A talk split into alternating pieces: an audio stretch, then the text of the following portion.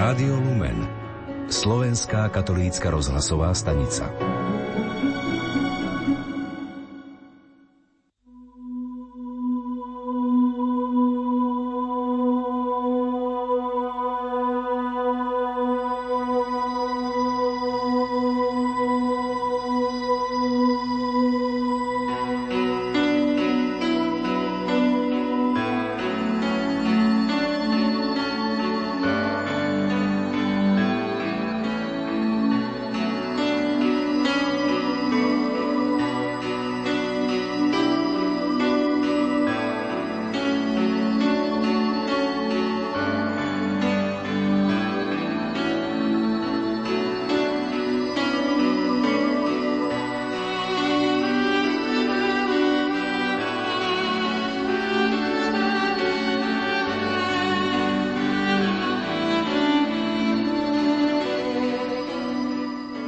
Pokojné a požehnané chvíle zeleného štvrtka, milí poslucháči, vám naživo prajeme z bansko štúdia Hrádia Lumen. Začína sa relácia Biblické bdenie s Ježišom Getsemany. Monsignor William Judák v knihe Pane mám čas píše Dnešný večer prináša zvláštny okamih, ako keby každý z nás oslavoval výročie svojho narodenia. Zvyčajne oslavujeme narodeniny, aby sme si pripomenuli deň, keď sme prišli na svet – v skutočnosti svetlo prvého dňa nášho života má pôvod v okamihu, ktorý bol skôr v láske. Pretože láska plodí život, láska predchádza životu a dáva mu podobu. Láska potrebuje nejakú podobu, aby do nej mohla preliať celú svoju vášeň. Dnes večer je výročie tohto večera, keď nás Ježiš vo večeradle jedného za druhým zrodil a dal nám svoju lásku v trvalej ľudskej forme, aby sa mohla opakovať na jeho pamiatku. Má podobu lámaného chleba, ktorý sa stáva jeho telom. Je to hodnota, ktorá sa nechá rozlámať, aby sa dostala všade a aby živila jeho mystické telo církev. Ježiš ten večer vo večeradle svoju lásku vložil do chleba. Milí poslucháči, dovolte mi, aby som v štúdiu Rádia Lumen privítal nášho dnešného hostia, profesora Františka Trstenského, ktorý je prorektor Katolíckej univerzity a biblista zo Spiskej kapituly. František Prajem, požehnaný zelenoštvrtkový večer. Ďakujem veľmi pekne, srdečne ja pozdravujem všetkých poslucháčov Rádia Lumen. Začína sa relácia Biblické bdenie s Ježišom Getsemany, čo chceme nasledujúcich 90 minút našim poslucháčom priblížiť. Sveté písmo, keď rozpráva o Ježišovi Kristovi, najmä v evanieliách, tak môžeme jeho pôsobenie rozdeliť na dve časti. Tá prvá to je jeho verejné účinkovanie. Všetko to, čo Ježiš hovoril, učil, robil, kázal počas troch rokov svojej verejnej činnosti. Ale potom veľkú a dôležitú časť každého evanielia tvorí opis pánovho umúčenia, ktorý my voláme pašie. V tomto opise je zvlášť zdôraznený Ježišov postoj, jeho správanie a na druhej strane správanie a životné postoje ľudí, ktorí sa dostávajú do kontaktu s Ježišom v tých rozhodujúcich okamihoch, hodinách, jeho pozemského pôsobenia. Spomeniem aspoň niektoré osoby, ktoré potom sa v pašiach objavujú. Je to Ježiš a z oči v oči správanie starších zákonníkov, teda predstavených židovského národa. Ježiš a proti tomu jeho apoštoli a ich správanie, ich postoj. Ježiš a postoj správanie apoštola Petra, alebo apoštola Judáša, alebo ponského Piláta, alebo židovského kráľa Herodesa. Dnešný večer chceme rozímať aj nad postojmi týchto osôb z oči voči Ježišovi Kristovi a zároveň v tom rozímaní sa zamýšľať nad nas, našim miestom voči Ježišovi Kristovi. Getsemánska záhrada v tradícii cirkvy vždy mala také osobitné miesto, ako miesto bdenia, rozjímania spolu s Kristom. Keď veriaci počas dejín čítali a čítajú ten úryvok, ako Pán Ježiš prichádza po poslednej večeri do Getsemánskej záhrady a hovorí učeníkom, modlite sa, bdejte, aby si neupadli do pokušenia, modlite sa spolu so mnou, toto církev príjima ako výzvu pána Ježiša v každej dobe aj do tej našej. A my chceme tento čas stráviť práve podľa slov pána Ježiša v bdení a v modlitbe spolu s ním v jeho príjmaní Otcovej vôle. Pokojný dobrý večer a ničím nerušené počúvanie vám zo štúdia Rádia Lumen Prajú. Majster zvuku Peter Ondrejka, hudobná redaktorka Diana Rauchová a moderátor Pavol Jurčaga. Každodenný život nás učí, že lásku bez kríža nenájdeme a kríž bez lásky neunesieme. Tajomstvo prázdneho Kristovho hrobu nech je pre každého z nás prameňom radosti a nádeje. Pracovníci katolíckej rozhlasovej stanice vám prajú pokojné a milosti plné sviatky Kristovho zmrtvých vstania. Prajeme vám, aby ste sa vždy dokázali oprieť o zmrtvých vstalého Krista, ktorý vás nikdy nesklame. Požehnanú Veľkú noc, Slovensko.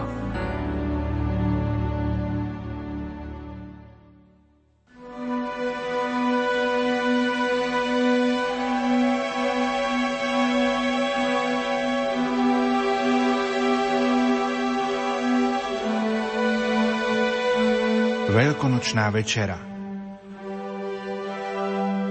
Keď prišla hodina, zasadol za stôl a apoštoli s ním. Tu im povedal, veľmi som túžil je s vami tohoto veľkonočného baránka skôr, ako budem trpieť. Lebo hovorím vám, už ho nebudem jesť, kým sa nenaplní v Božom kráľovstve. Vzal kalich, vzdával vďaky a povedal, vezmite ho a rozdielte si ho medzi sebou lebo hovorím vám, odteraz už nebudem piť z plodu viniča, kým nepríde Božie kráľovstvo. Potom vzal chlieb a vzdával vďaky, lámal ho a dával im ho hovoriac. Toto je moje telo, ktoré sa dáva za vás. Toto robte na moju pamiatku. Podobne po večeri vzal kalich a hovoril, tento kalich je nová zmluva v mojej krvi, ktorá sa vylieva za vás. Ježiš počas svojho verejného účinkovania veľakrát stoloval. Evanielia hovoria, ako stoloval s mýtnikmi, hriešnikmi, až tak, že mu to bolo vyčítané. Totiž stolovanie bolo znakom Božieho požehnania. Bolo znakom Božej dobrotivosti, lebo jedlo je znakom Božieho požehnania. Ježiš stoloval aj s farizejmi. Evanelia hovoria, ako ho prijal farizej Šimon do svojho domu. Ako ho prijal mýtnik Zachej. A počas stolovania Zachej ukazuje svoje vnútorné obrátenie. Predsa však dnešný večer, Ježišova posledná večera je iná. Je to posledné stolovanie pred jeho utrpením. Už to nie sú zástupy, už to nie sú mýtnici alebo hriešnici, alebo niektorí z popredných z ľudu, ktorí ho pozvali do svojho domu. Je to Ježiš, ktorý pozýva. Pozýva svojich učeníkov. Zostáva v úzkom kruhu dvanástich. A chce s nimi stolovať. Evangelista Lukáš hovorí, keď prišla hodina. My vieme zo svätého písma, ako často Ježiš povedal, ešte neprišla moja hodina. Ale teraz už nastáva ten čas. Pre túto hodinu prišiel na tento svet. Pre hodinu stolovania v úzkom kruhu svojich učeníkov, ktorým odovzdá sviatosť Eucharistie sviatosť kňastva. A zároveň hodinu, ktorá vyvrcholí v jeho obeti na kríži. Pán Ježiš hovorí, toto je moje telo, toto je moja krv. Preto pri každom oltári v našich kostoloch je kríž, pretože telo a krv pána Ježiša, ktoré sa sprítomnie pri každej svetej omši, ktoré sa premieňa z chleba a vína, je pravé telo a krv, ktoré Kristus obetoval na kríži. Každou svetou omšou sa stávam účastným tohto tajomstva. Tajomstva, ktoré mali účasť a ktoré bolo darované apoštolom. Ježiš túži stolovať. To je túžba, ktorá vyjadruje jeho lásku. Lásku zostať neustále so svojimi najbližšími. Ježiš uzatvára novú zmluvu. Je to kalich krvi novej zmluvy. My sme tí, ktorých nás pozýva uzavrieť s ním zmluvu. Zmluvu, ktorá nás zavezuje zmluva, ktorá nás zavezuje robiť to na jeho pamiatku. Ale zmluva aj, ktorá nás zavezuje živiť v sebe túžbu po Eucharistii. Mať v sebe vďačnosť za tento dar. Za dar Eucharistie, za dar kňastva. Dnešný večer sa môžeme pýtať samých seba – akým spôsobom pristupujeme k sviatosti oltárnej. Či si uvedomujeme vďačnosť za tento dar neustálej Kristovej prítomnosti. Či v sebe pestujem a budujem túžbu príjmať Ježiša Krista. Príjmať ho tak, aby sa v mojom živote premienial som sa a príjmaním stával sa podobný Ježišovi Kristovi. Každá svetá omša je sprítomnením Ježišovej poslednej večere. Je mojím uzavretím zmluvy s Kristom, novej a večnej zmluvy, s ktorou sa On ponúka každému z nás.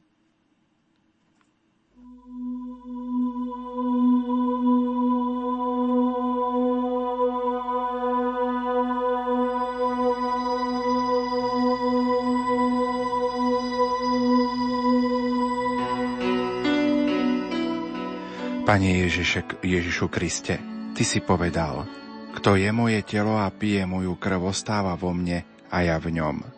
Prosím ťa, pomôž mi na novo objaviť veľkosť Eucharistie, ktorej sa mi dávaš za pokrm. Chcem ťa príjmať ako posilu, chcem sa premieňať v teba. Ako ty si túžil po spoločenstve s človekom, tak ja chcem túžiť po spoločenstve s tebou. Nech ma nikto a nič neodlúči od Tvojej lásky. Amen.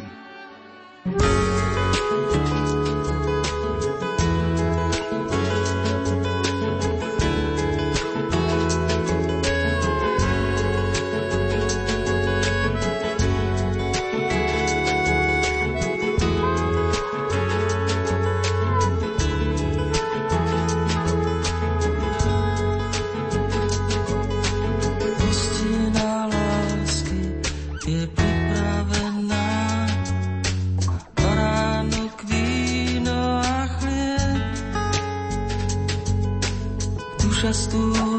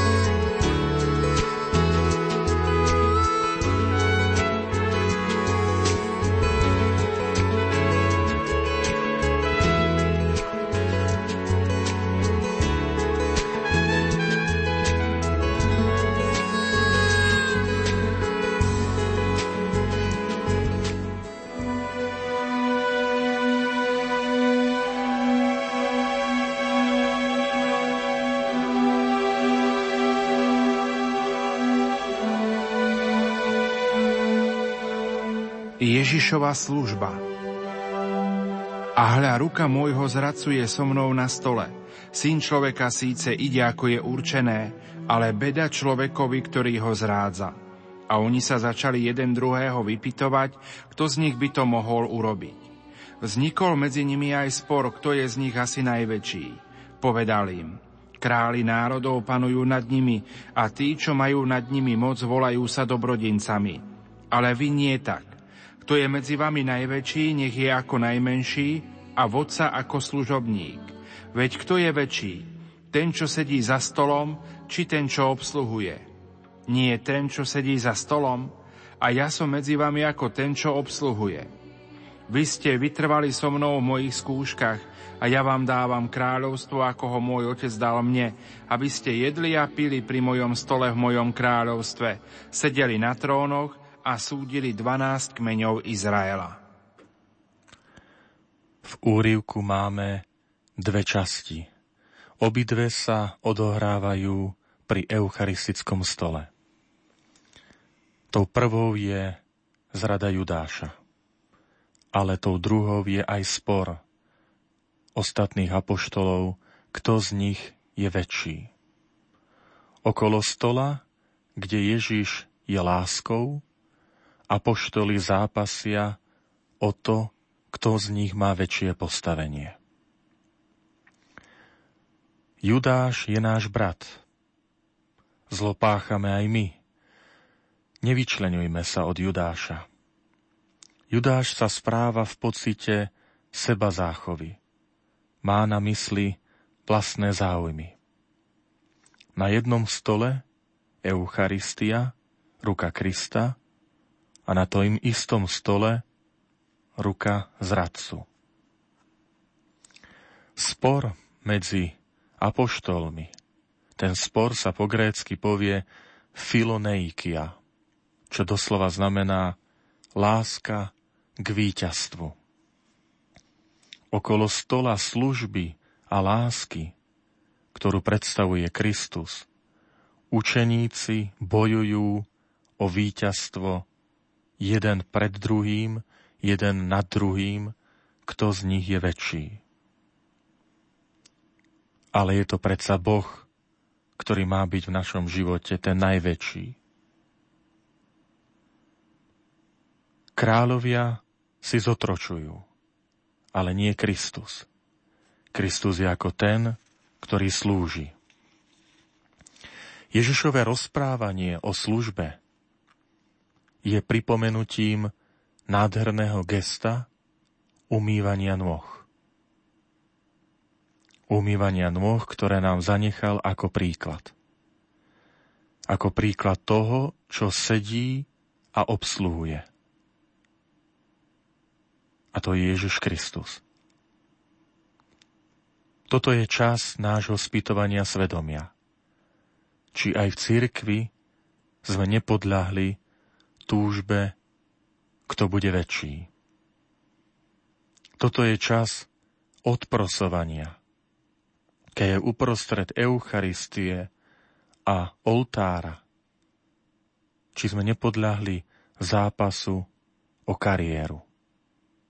Ako budem vyzerať pred druhým. Čo si jeden o druhom pomyslíme. Kristus je ten, ktorý vidí každému do srdca.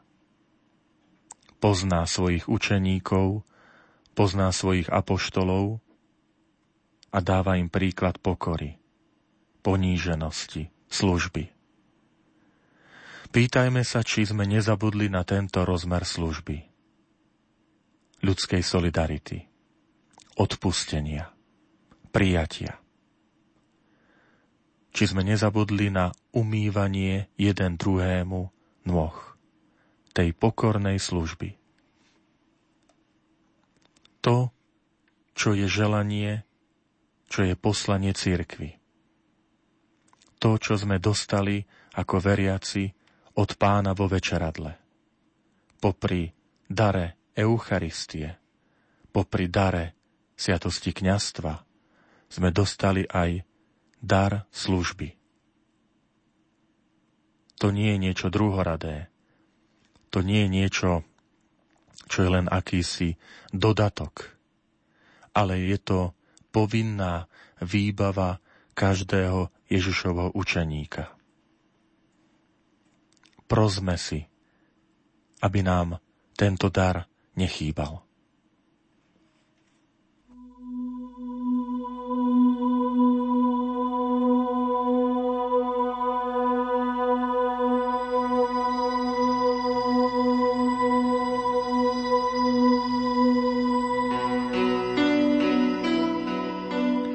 Pane Ježišu Kriste, Ty si povedal, kto by si chcel život zachrániť, stratí ho, ale kto stratí svoj život pre mňa, nájde ho. Odpust mi chvíle, keď som pozeral len na seba, na svoje záujmy, keď Ty si nebol ten najväčší v mojom živote. Ďakujem Ti za Tvoj príklad služby, za Tvoje boské umývanie ľudských nôh. Ty umývaš aj moje nohy sebectvá a hriechu. Dal si mi príklad, a ja ho chcem nasledovať. Chcem zostať pri Tebe aj v skúškach, problémoch, ale aj v radostiach a úspechoch života. Amen.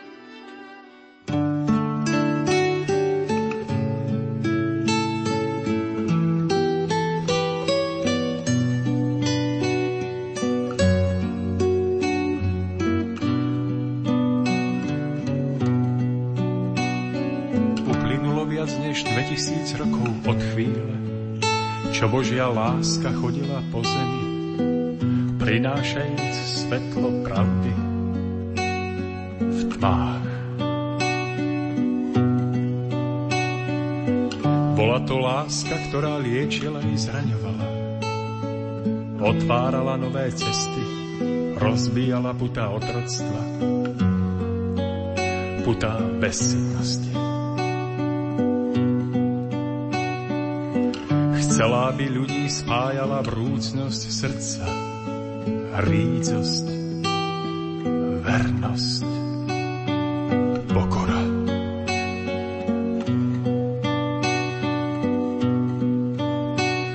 Strnulosť však zvíťazila nad živým cítením lásky. Zoprel si sa tomu, ktorý kvôli tebe zostúpil do temnot zeme. Prebodol si mu srdce svojou krutosťou. Ruky i nohy pribil na kríž nenávistou a slepou pýchou. Však on sa na sklonku svojich síl na kríži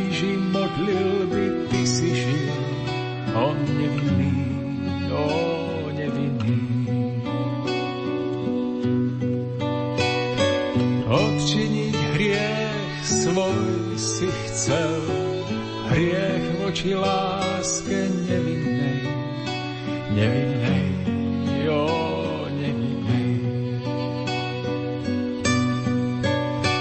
Tak stojíš tu opäť, no nevieš sám, že keď on pod krížom skonával, ty si tam stál, močky stál.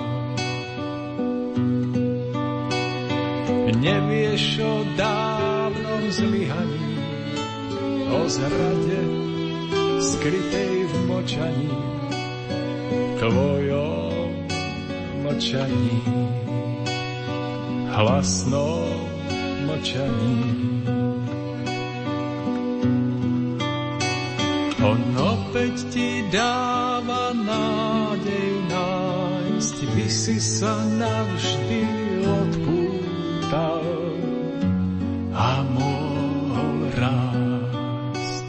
Tá nádej leží v poznaní o sile skrytej v pokání tvojom pokání.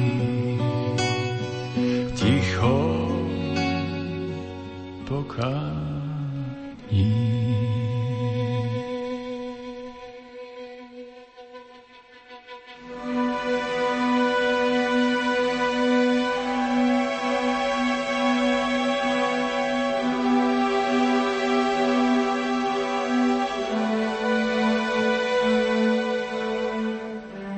Modlitba za Petra. Šimon, Šimon, hľa Satan si vás vyžiadal, aby vás preosial ako pšenicu.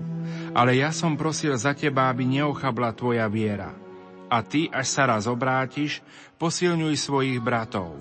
On mu povedal, pane, hotový som ísť s tebou do väzenia i na smrť. Ale Ježiš povedal, hovorím ti, Peter, dnes nezaspieva kohút, kým ma tri razy nezaprieš, že ma poznáš. Potom im povedal, chýbalo vám niečo, keď som vás poslal bez mešca, bez kapci a bez obuvy? Oni odpovedali nie. On im povedal, ale teraz, kto má mešec, nech si ho vezme, takisto aj kapsu, a kto nemá, nech predá šaty a kúpi si meč. Lebo hovorím vám, musí sa na mne splniť, čo je napísané. Započítali ho medzi zločincov, lebo sa splňa o mne všetko. Oni hovorili, pane, pozri, tu sú dva meče. On im povedal, stačí. Zaznieva oslovenie dvakrát po mene Šimon, Šimon. Oslovenie, ktoré je v Svetom písme známe. Boh tak volá Abraháma po mene. Abraham, Abraham. Keď ho pozýva k skúške, aby obetoval svojho jediného syna. Boh tak oslovuje Mojžiša dvakrát. Mojžiš, Mojžiš. Teraz takto oslovuje Petra. Totiž pán každého pozná a volá. Volá po mene. Pán pripomína a hovorí príklad pšenice. To pripomína podobenstvo o rozsievačovi, ktorý rozsieva zrno. V tomto podobenstve ide o príklad, o symboliku Krista, ktorý rozsieva slovo. Božie slovo. Pán upozorňuje Petra. Satan si vás vyžiadal, aby som vás preosial ako pšenicu. Pred chvíľou vo večeradle Satan vošiel do Judáša a ten ide zradiť Ježiša. Teraz Satan pokúša Petra. Chce mu uchmatnúť slovo Evanielia. Pán pozná naše srdce, ale pozná aj naše skúšky, slabosti, tak ako poznal osobu charakter, veľkosť i slabosti apoštola Petra. Spomeňme si na Petra, ktorý vyznáva Ježiša ako Mesiáša, ako Božieho syna. Ale hneď v zápetí dohovára pánu Ježišovi, keď on začne hovoriť o ceste utrpenia. Keď ho upozornie, varuje, Pane, to sa ti nesmie stať. Poznáme Petra, ktorý hrdinsky vykročí k Ježišovi z loďky a kráča po vode. Ale zapochybuje.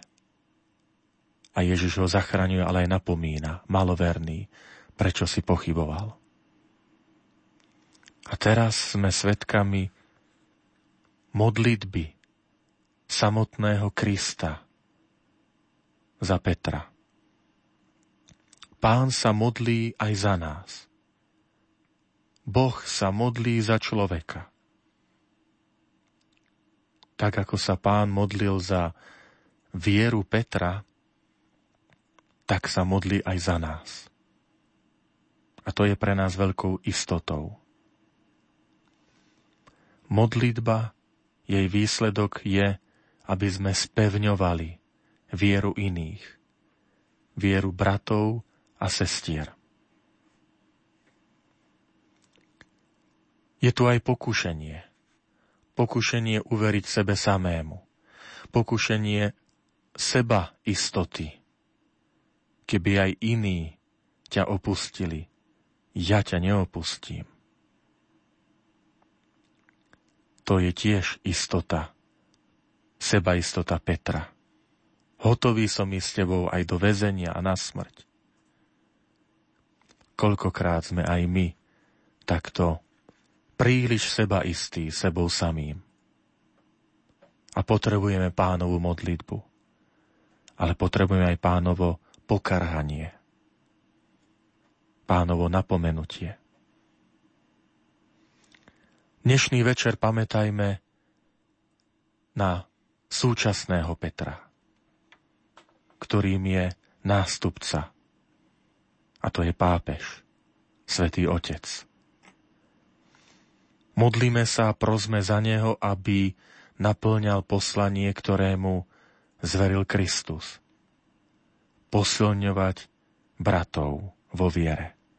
Doslova spevňovať ich vieru ale zároveň prosme aj za seba samých. Aby sme aj my rástli vo viere. Aby sme druhým pomáhali rásť. Aby sme si neboli príliš seba istí, ale aby sme našu istotu a vieru vkladali v Ježiša Krista.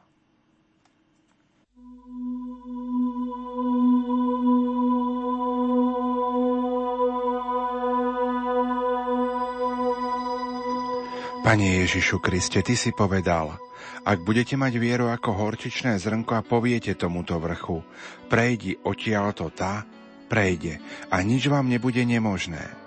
Pomôž mi veriť v silu modlitby. Ty sám si mi príkladom, lebo si sa často a rád modlil. Nech modlitbe zabúdam na seba a myslím na druhých. Nech prosím za ich vieru, obrátenie. Chcem sa modliť aj za tých, ktorí ma nemajú v láske. Prosím ťa aj za súčasného Petra, pápeža Františka.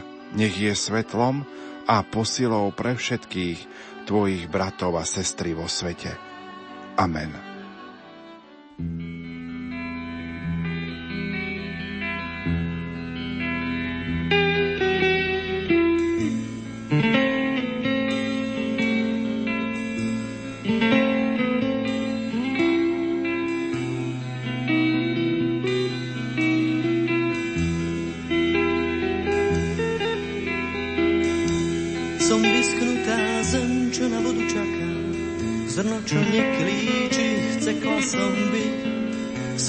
Potokom, túžim byť riekou, som spadanej hličie, čo nechce slieť.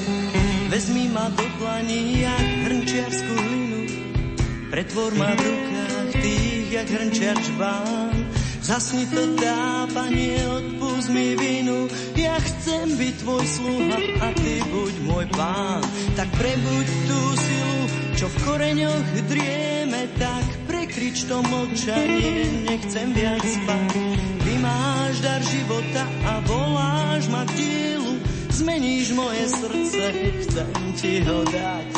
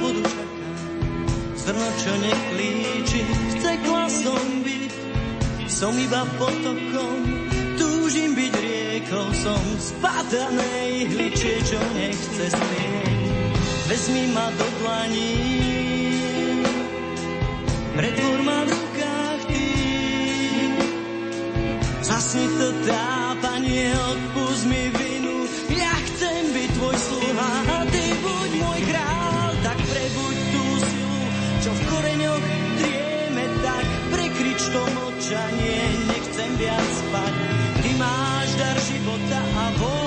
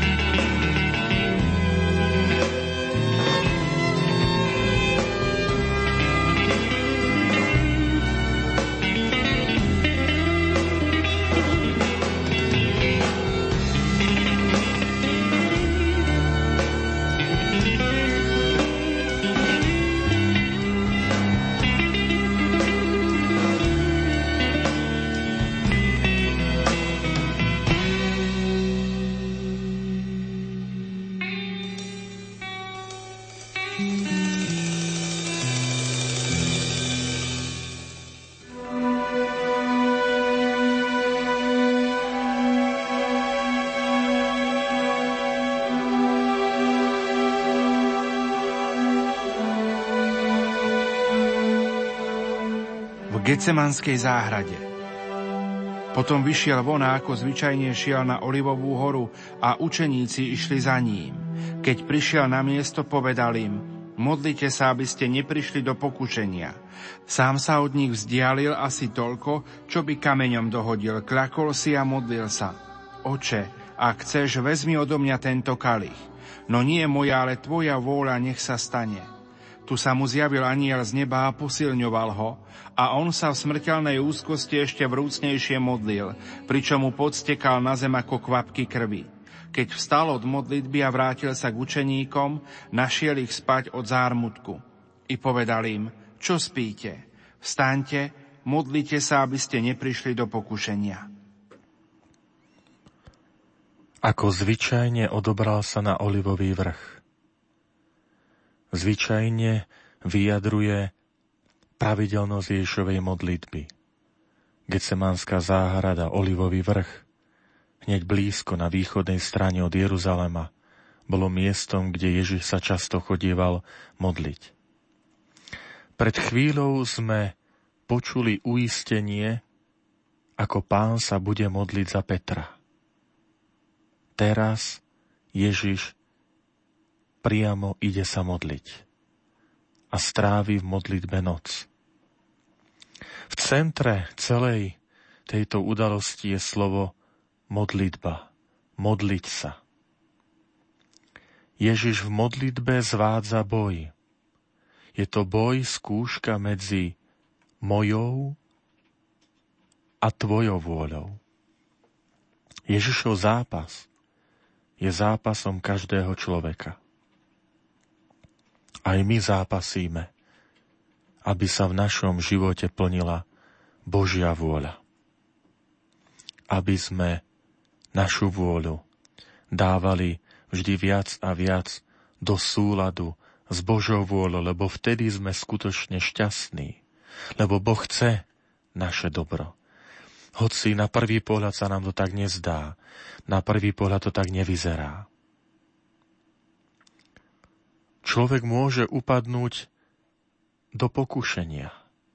Tak ako pán Ježiš napomína svojich učeníkov, aby sa modlili, aby neupadli do pokušenia. Modlitba je liekom v skúškach, ale aj v pokušeniach, keď prídu. Je to pokušenie, ktoré môže viesť až k strate viery.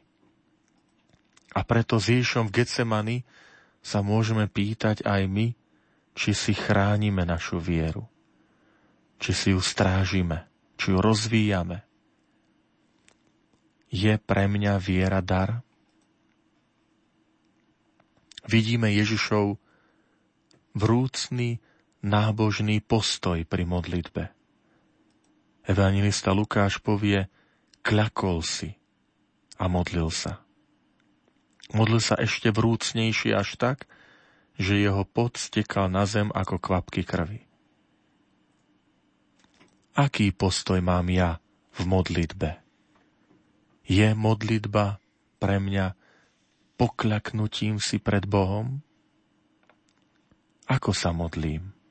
Ako prežívam modlitbu? Pán sa modlí v Getsemani, aby, ak je to možné, aby odvrátil otec od neho kalich. Ale dodáva, nie moja, ale tvoja vôľa. Nech sa stane. Táto scéna v Gecemanskej záhrade pripomína pánovu modlitbu. Oče náš. Tak ako v tejto modlitbe aj tu v Gecemani sa Ježiš obracia na Boha oslovením Otec. Pre Neho nebeský Otec, to je ten najúžší, najintímnejší vzťah Otca a Syna. Je Boh pre mňa Otec? A som ja Bohu synom a dcérou? Ježiš v Getsemanskej záhrade prosí, aby sa stala Božia vôľa tak ako nás to učí v pánovej modlitbe. Taktiež Prosíme Otca, aby nám pomáhal v živote uskutočňovať tú Božiu vôľu. Má Božia vôľa prvé miesto v mojom živote? Usilujem sa všetky svoje hodnoty usmerňovať tak, aby zodpovedali Božej vôli. Pán nás v modlitbe nenecháva samotných, ale posilňuje nás. Tak ako otec nenechal v Gecemanskej záhrade svojho syna samotného, ale prichádza aniel, aby ho posilňoval.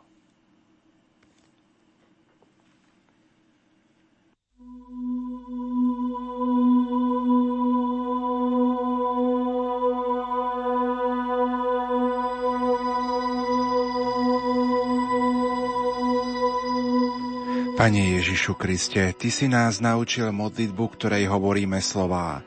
Buď Tvoja vôľa ako v nebi, tak i na zemi. Koľkokrát v živote som upadol do pokušenia presadzovať svoju vôľu. Koľkokrát som si poslúžil Tebou a duchovnými vecami, do ktorých som zabalil svoje vlastné názory, len aby som dosiahol svoje ciele. Daj mi silu, aby som sa pri rozhodnutiach pýtal na Tvoju vôľu, lebo vtedy si budem istý, že bude so mnou. Amen.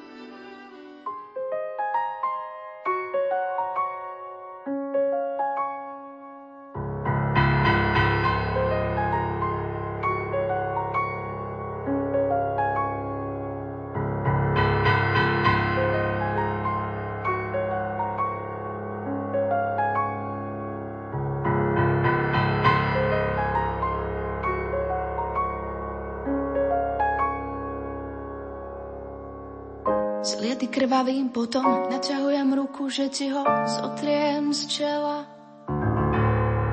Súval si o krok za cedrom za potok, nechceš ma bližšie. Nikdy som viacej nelačnela byť s tebou. A predsa neviem, ako ďalej, cestou príliš premenenou.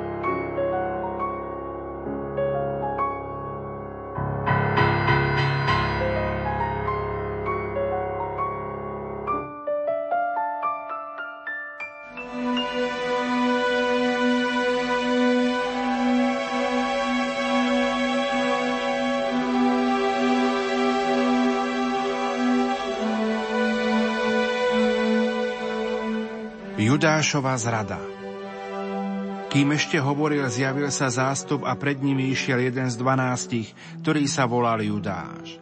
Priblížil sa k Ježišovi, aby ho poboskal. Ježiš mu však povedal, Judáš, boskom zrádzaš syna človeka? Keď tí, čo boli okolo neho, videli, čo sa chystá, povedali, pane, máme udrieť mečom? A jeden z nich zasiahol veľkňazovho sluhu a oťal mu pravé ucho. Ale Ježiš povedal, nechajte to už. I dotkol sa mu ucha a uzdravil ho. Potom Ježiš povedal veľkňazom, veliteľom chrámovej stráže a starším, čo prišli za ním. Vyšli ste s mečmi a kými ako na zločinca. Keď som bol deň čo deň s vami v chráme, nepoložili ste na mňa ruky. Ale toto je vaša hodina a moc temná. Úrivok ponúka dva protiklady. Na jednej strane je to Ježiš, na druhej strane zrada slabosť učeníkov. To nie je len Judáš, to sú aj ostatní dvanácti a ich navrhované riešenia. Oni navrhujú silu meča, čo Ježiš odmieta. Násilie nikdy neprospeje Božiemu kráľovstvu. Kristus odmieta predstavu politického mesiáša, vojenského mesiáša, mesiáša sily, ale je pokorným pánovým služobníkom. Gesto bosku. Bosk, ktorý znamená náklonnosť a úctu, priateľstvo a dôveru. To isté gesto sa tu stáva symbolom, gestom zrady. Je to hodina temna, ako to Ježiš nazýva. A moc tmy. Ježišova hodina ešte príde. Bude to hodina oslávenia na kríži a zmrtvých stania. To bude hodina svetla koľkokrát aj v našom živote, to, čo ponúkame, je temnota a tma.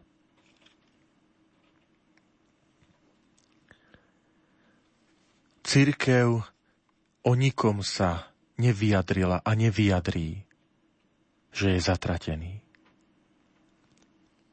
Pretože církev nie je tá, ktorá súdi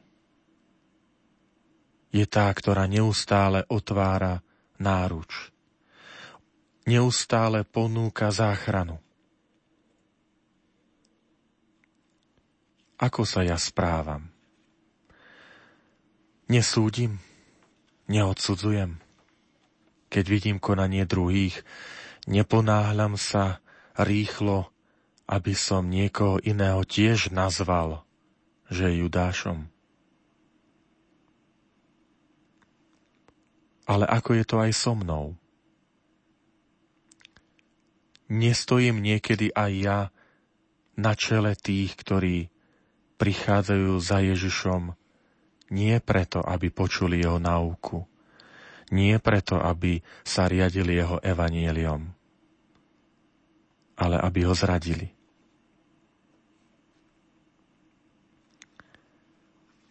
Petrov meč je obrazom všetkých násilných prostriedkov. Ježiš nazýva túto chvíľu nocou temna, lebo človek sa rozhodol zradiť Boha. Ale vidíme tu aj svetlo, lebo Boh nikdy nezradí človeka.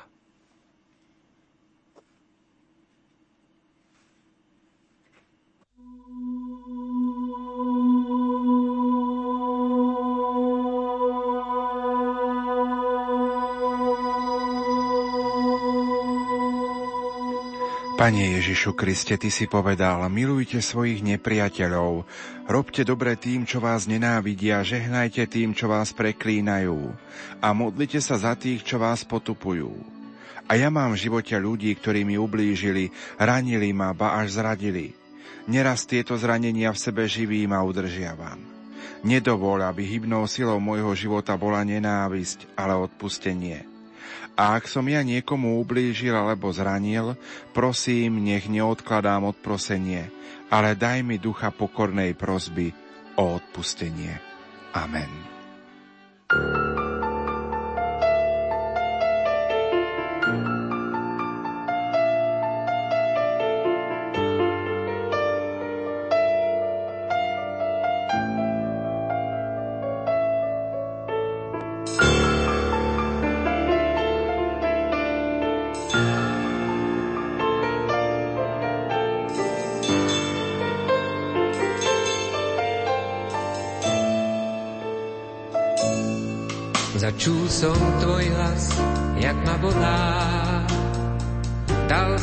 Som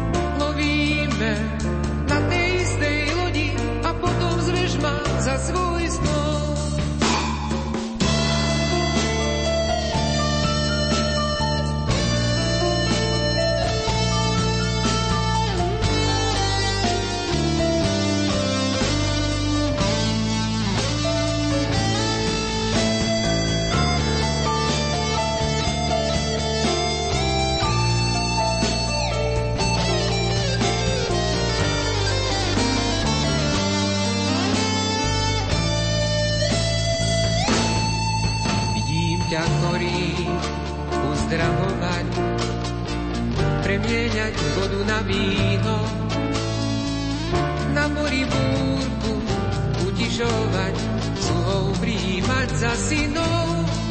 A predsa som ťa, pane, zranil, nečistý bus ti zranil tvár. Modlí sa a ja milosť stratím.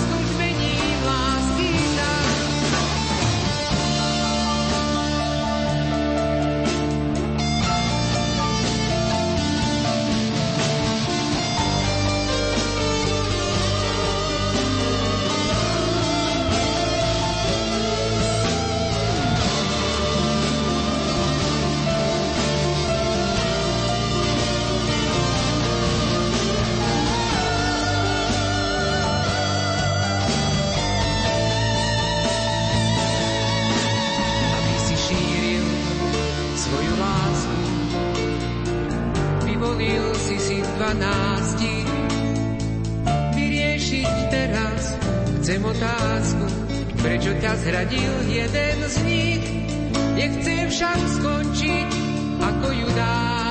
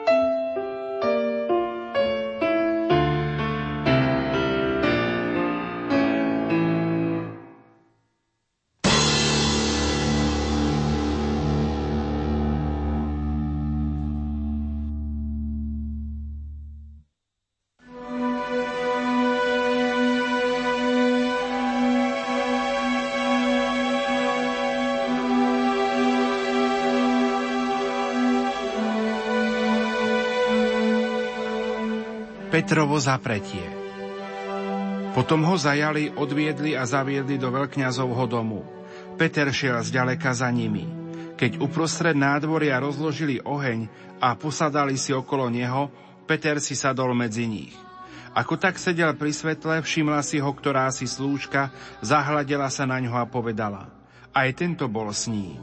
Ale on ho zaprel, žena nepoznám ho. O chvíľu si ho všimol iný a povedal, aj ty si z nich. Peter odpovedal, človeče nie som.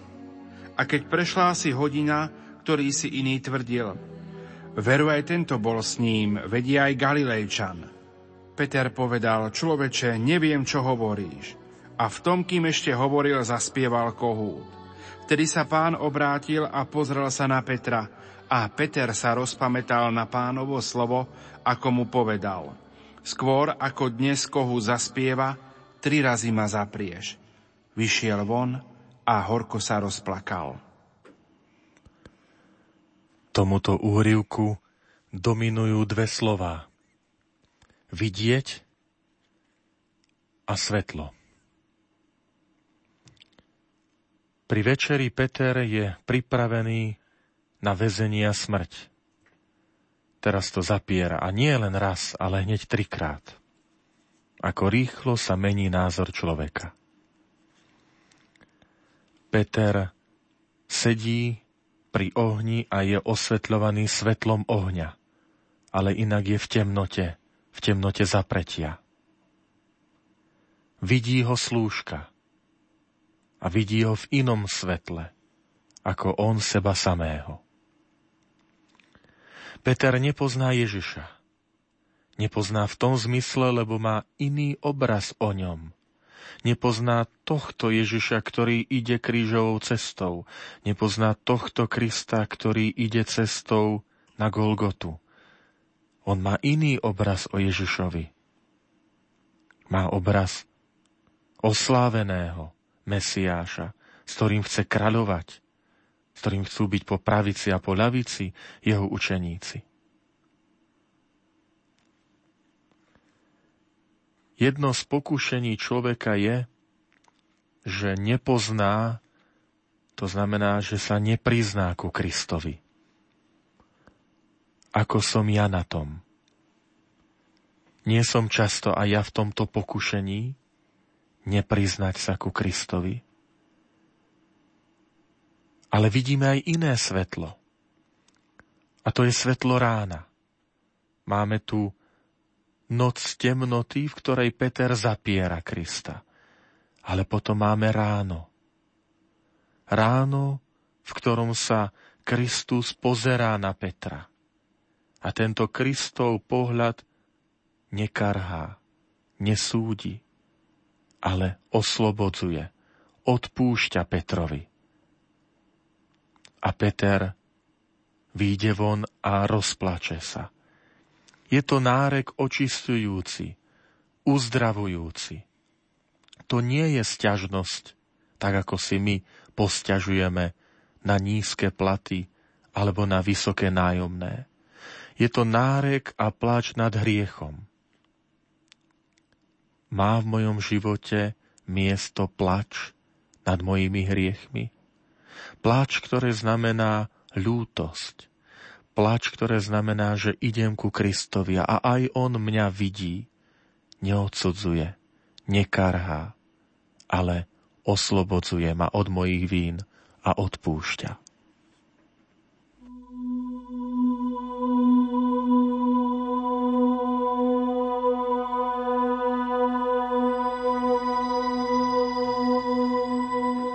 Pane Ježišu Kriste, Ty si povedal, Ty si odpovedal Petrovi na jeho otázku o odpustení, že má odpustiť.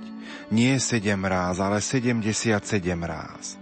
Po svojom zapretí Peter na vlastnej koži zažil dar Tvojej odpúšťajúcej lásky. Tvoj uzdravujúci pohľad. Ako často zľahčujem hriech, viac nariekam nad rôznymi neúspechmi, než nad hriechmi, ktorých sa dopúšťam. Pomôž mi vážiť si dar odpustenia, ktorý mi dávaš svetej spovedi a vyhľadávať tento liek, ktorý uzdravuje nielen moju dušu, ale aj moje vzťahy. Amen.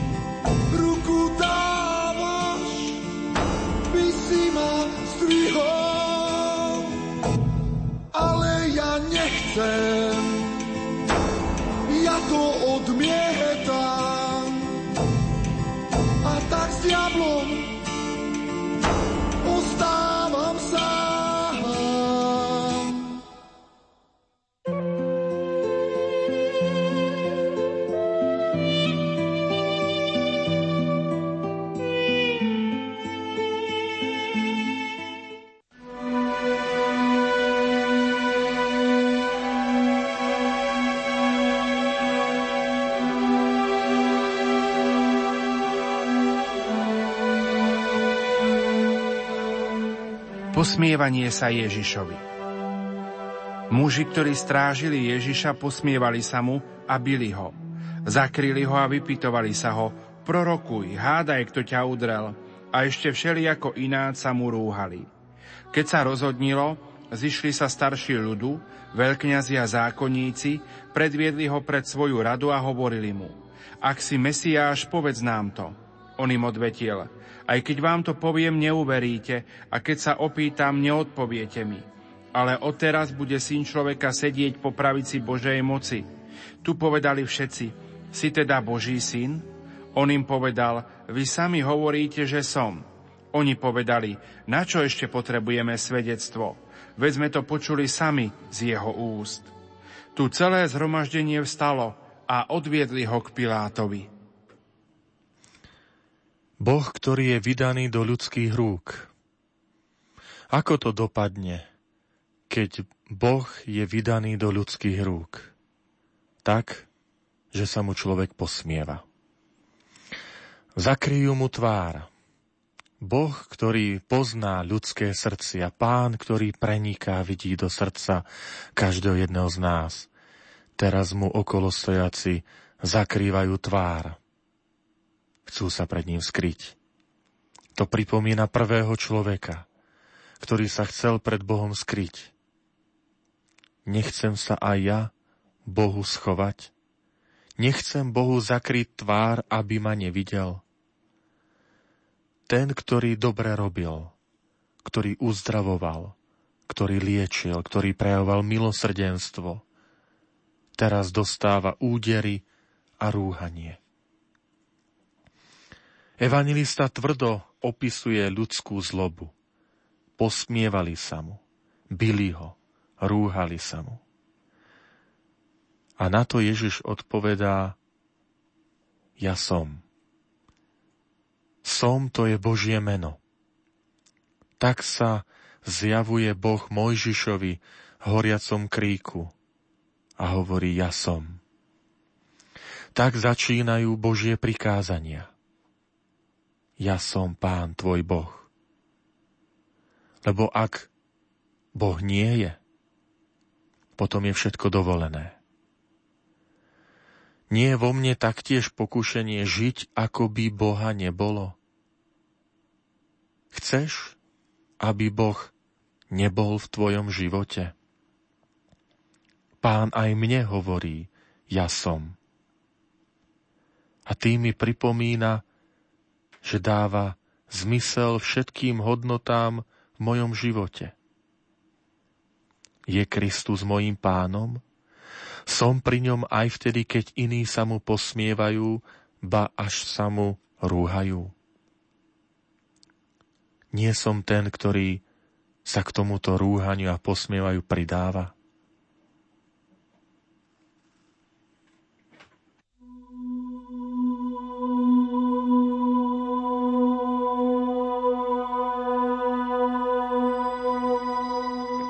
Pane Ježišu Kriste, Ty si povedal, blahoslavení ste, keď vás budú pre mňa potupovať a prenasledovať a všetko zlé na vás nepravdivo hovoriť. Radujte sa a jasajte, lebo máte hojnú odmenu v nebi. Tak prenasledovali aj prorokov, ktorí boli pred vami. Aj v mojom živote sa stalo, že som sa ocitol v situácii, keď som sa mal vydať svedectvo o tebe a zlyhal som. Nepriznal som sa na verejnosti k tebe, lebo som sa bál posmechu. Niekedy som sa dokonca pridal k tým, ktorí sa ti vysmievajú v cirkvi, v kňazoch a svetých veciach. Odpust mi moju zbabelosť aj rúhania. Chcem byť tvojim aj vo chvíľach potupy a prenasledovania. Amen.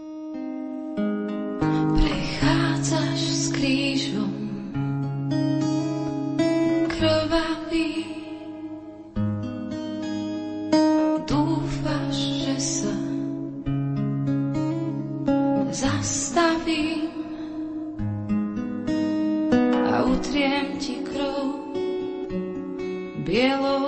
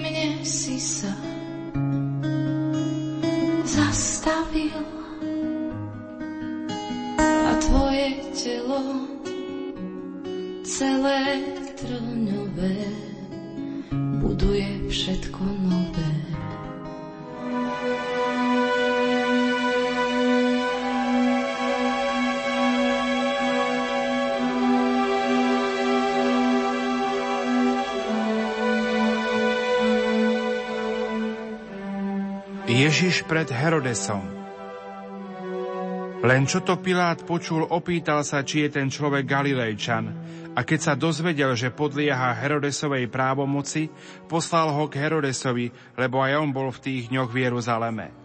Keď Herodes uvidel Ježiša, veľmi sa zaradoval. Už dávno ho túžil vidieť, lebo o ňom počul a dúfal, že ho uvidí urobiť nejaký zázrak. Mnoho sa ho vypitoval, ale on mu na nič neodpovedal. Stáli tam aj veľkňazi a zákonníci a nástojčivo naň žalovali. Ale Herodes so svojimi vojakmi ním opovrhol, urobil si z neho posmech, dal ho obliec do bielých šiat a poslal ho nazad k Pilátovi. V ten deň sa Herodes a Pilát spriatelili, lebo predtým žili v nepriateľstve. Herodes dosiahol to, čo sa nepodarilo jeho otcovi. Herodes Veľký túžil nájsť Ježiša, dieťa Ježiša v Betléme, aby ho usmrtil. Ale vtedy Jozef s Máriou vzali Ježiša a utiekli do Egypta. Teraz jeho syn Herodes Antipas sa stretáva s dospelým Ježišom v Jeruzaleme. Ale nie preto, že by túžil po obrátení, ale po senzácii. Chce vidieť zázrak. Ženie ho zvedavosť a túžba – ale táto zvedavosť a túžba nie sú naplnené, lebo čo čakal? Čakal na pobavenie, chce vidieť nejaké zázračné kúsky. Kresťanstvo, ktoré pobaví, to by chcel vidieť aj tento svet. Ale kresťanstvo ponúka jediné znamenie, a to je Kristov kríž. Prečo som veriaci? Čo od Ježiša očakávam? Tento svet neraz túži po senzáciách a my tomu podliehame, sledujeme a nasávame to do seba. A keď ide o spoločné plány, kompromisy sa nájdu. Tak ako sa našiel kompromis medzi Herodesom a Pilátom, ktorí sa spriatelili. Dávam pozor v živote, aby kompromisy neviedli k zrade, sú ľudia, ktorí nečakajú nič. A sú takí, ktorým má Kristus poslúžiť na vlastné plány. Čo očakávam ja od Krista? Prečo ho chcem vidieť? Čo pre mňa znamená?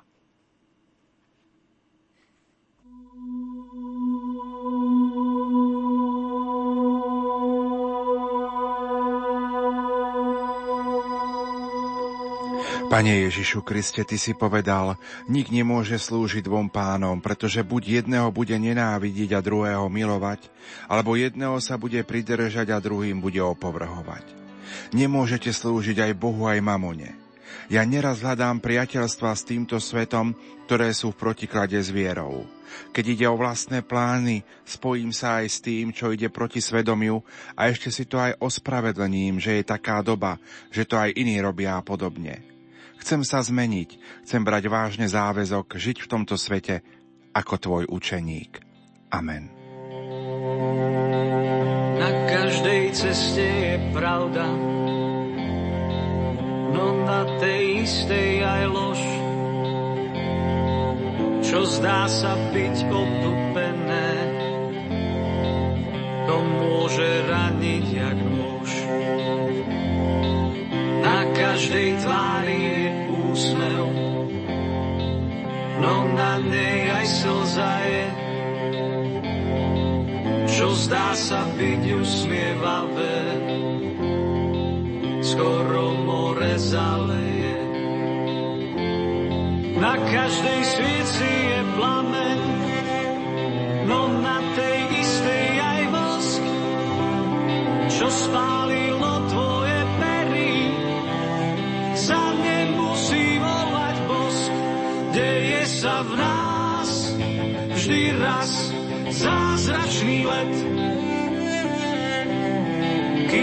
všetko v nás má čas preskúmať svet. Na všetkých rukách sú dlane, no na tých istých aj pest. Tá, čo k priateľstvu pozýva, tá môže ľahko aj zviesť. Na všetkých slovách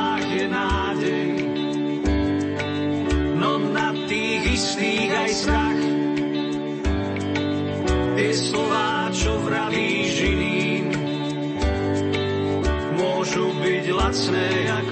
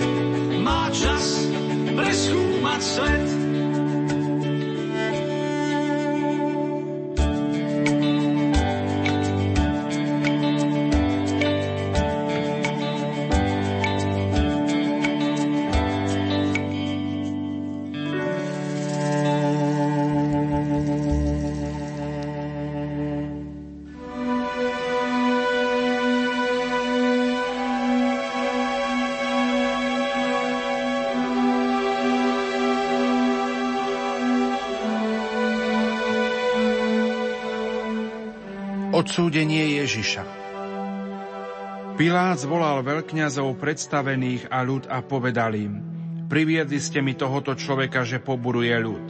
Ja som ho pred vami vypočúval a nenašiel som na tomto človekovi nič z toho, čo na neho žalujete. Ale ani Herodes, lebo nám ho poslal späť. Vidíte, že neurobil nič, za čo by si zasluhovala smrť. Potrescem ho teda a prepustím. Tu celý dav skríkol, pred ním a prepuznám Barabáša. Ten bol uväznený pre akúsi vzburu v meste a pre vraždu. Pilát k ním znova prehovoril, lebo chcel Ježiša prepustiť. Ale oni vykrikovali, ukrižuj, ukrižuj ho. On k ním tretí raz prehovoril. A čo zlé urobil? Nenašiel som na ňom nič, za čo by si zasluhoval smrť. Potrestám ho teda a prepustím.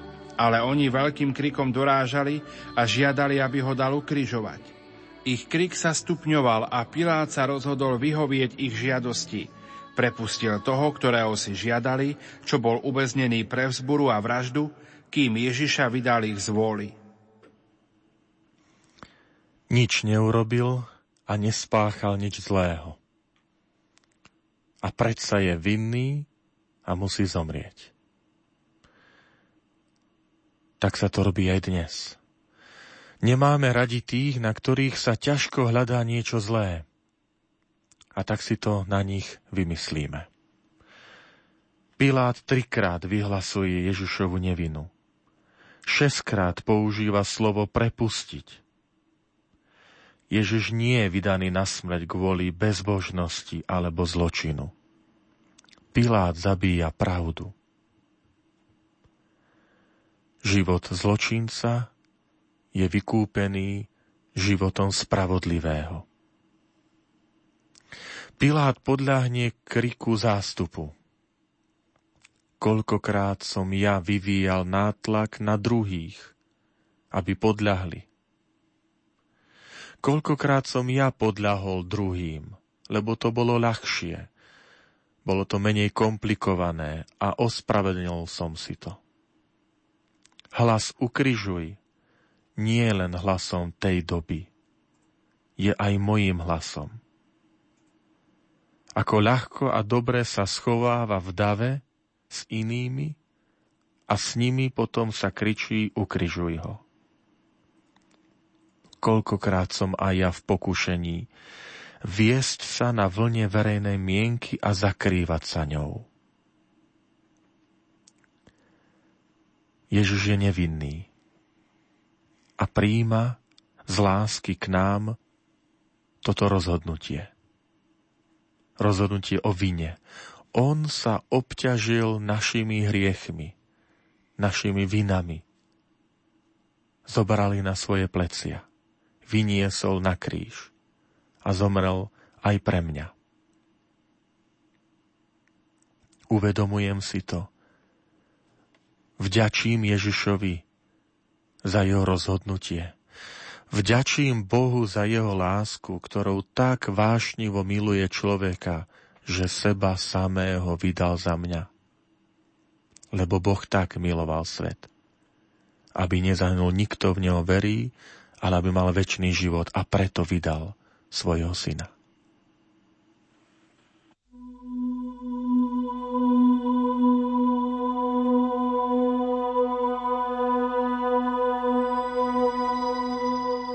Pane Ježišu Kriste, Ty si povedal, že čo osoží človekovi, keby aj celý svet získal a v svojej duši by uškodil.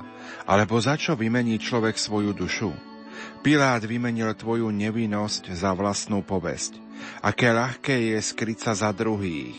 Vie sa na vlne verejnej mienky, dokonca aj vtedy, keď ide proti Bohu a jeho prikázaniam. Odpust mi moju ľahkovážnosť, keď nepočúvam hlas svedomia, ktorý je tvojim hlasom v mojom vnútri, ale počúvam hlas tých, čo ma od teba odťahujú. Nechcem stratiť svoju dušu. Nechcem stratiť teba. Amen. Milí poslucháči, na Zelený štvrtok večer sa končí relácia Biblické bdenie s Ježišom Getsemany. Našim hostom bol profesor František Trstenský. Za pozornosť vám tejto chvíli ďakujú majster zvuku Peter Ondrejka, hudobná redaktorka Diana Rauchová a moderátor Pavol Jurčaga. Prežite veľkonočné trojdnie v spoločnosti katolíckej rozhlasovej stanice. Do počutia.